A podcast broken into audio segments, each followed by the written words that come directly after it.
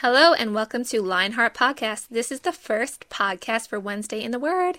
I'm very excited to study the Bible together, to learn, to grow together, and um, I just look forward to having this, you know, time every week with you. So let's open up in prayer. Lord, we thank you, God, for your word, that it's perfect, God, that, that we can learn from it, God. We ask that you would just help us to have insight today into your, into your word, into this book of James, and we just thank you in Jesus' name. Amen. So I know some of you might be listening along, which is great, but if you can, open up your Bible and let's read it together. Um, there's just nothing like actually opening up the Word and studying together. Um, I know like so many people have the Bible on the phone, um, or they just listen. Like I have the Bible on my phone too, but it is not the same at all as when I can actually open up my Bible and read it. it it's just nothing like it. So if you can, that would be awesome. So let's start. James chapter one. I decided to start with James because there's so much, in, obviously, in, in the Word that we can apply for everyday life, but I really feel like the book of James has so much in it for the day-to-day, and I think you'll kind of see that as we go through it.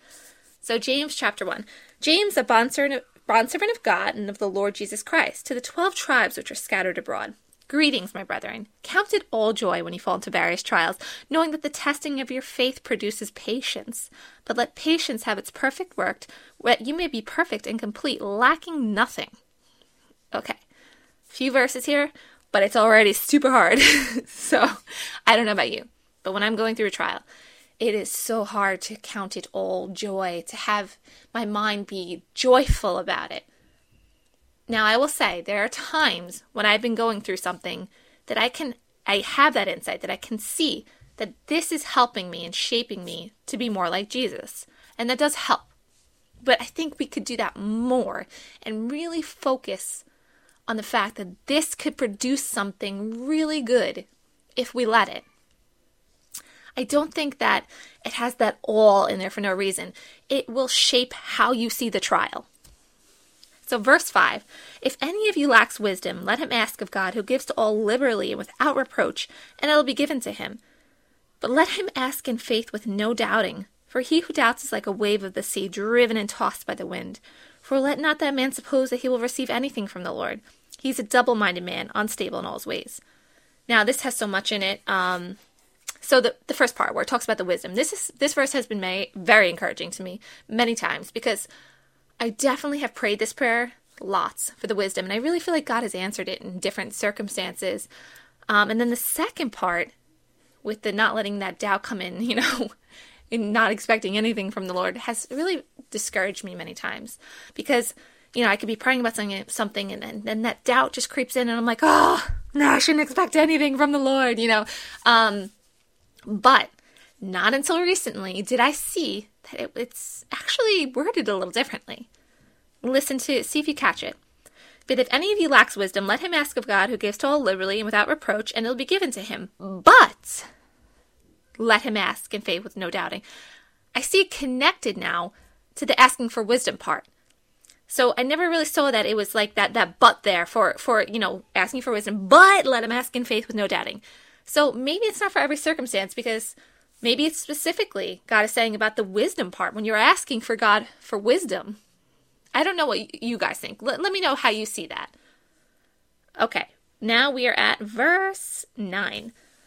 Let the lowly brother glory in his exaltation, but the rich in his humiliation, because as the flower of the field he will pass away.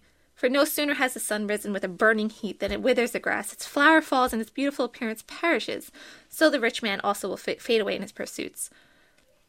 I think these few verses is, is, is focusing mostly on, like, you know, we, we shouldn't be focusing on, on money, on goals and dreams, you know, these, like, some people get so focused on, on achieving certain things, you know, their pursuits, that they're really not focusing on the main purpose of life, you know. Our main purpose is to give God glory and to share the gospel, you know. It, it shouldn't be about our outward appearance. It shouldn't be about um, money, because that stuff will all fade away, it'll all pass away, and none of it will matter anymore. But what you do for the kingdom of God matters. So verse twelve. Blessed is the man who endures temptation, for when he has been approved, he will receive the crown of life, which the Lord has promised to those who love him.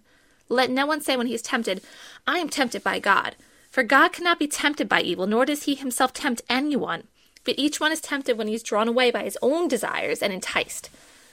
Then, when desire is conceived, it gives birth to sin, and sin, when it is full grown, brings forth death. Okay, so there are so many temptations that can be at us every day, whether it's from our own mind, from outside sources, from evil. There's so many different, you know, ways that can come at us, but never, ever, ever is God tempting us.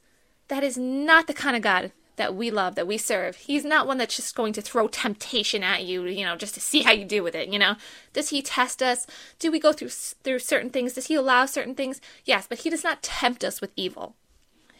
When we decide to let evil, um, like it says, when you decide to entice, you know, get uh, drawn away and enticed, and then you let that that sin give birth, and you let it grow, it brings forth death.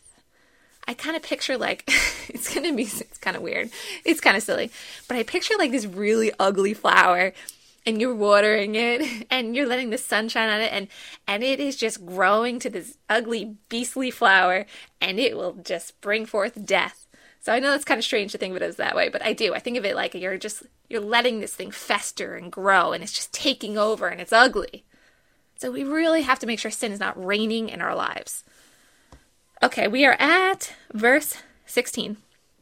Do not be deceived, my beloved brethren. Every good gift and every perfect gift is from above and comes down from the Father of lights, with whom there is no variation or shadow of turning. Of his own will he brought us forth by the word of truth, that we might be the kind of first fruits of his creatures.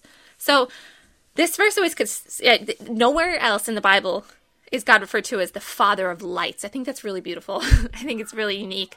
So I want to say that I have always, always, always thought of everything that's good in my life coming from God. No matter what, he gets the glory. He deserves it. Every good thing was from him. And I just, you know, I just want to note that and share that. What do you guys think about that? Is that how you perceive things that are good in your life? Because I think it's so important to know that every good thing comes from him. And I actually want to stop here because there's so much that we can cover, and I, I don't want to rush it because the rest of the chapter has so much stuff in it that's important, really important, to, like really important to dive into.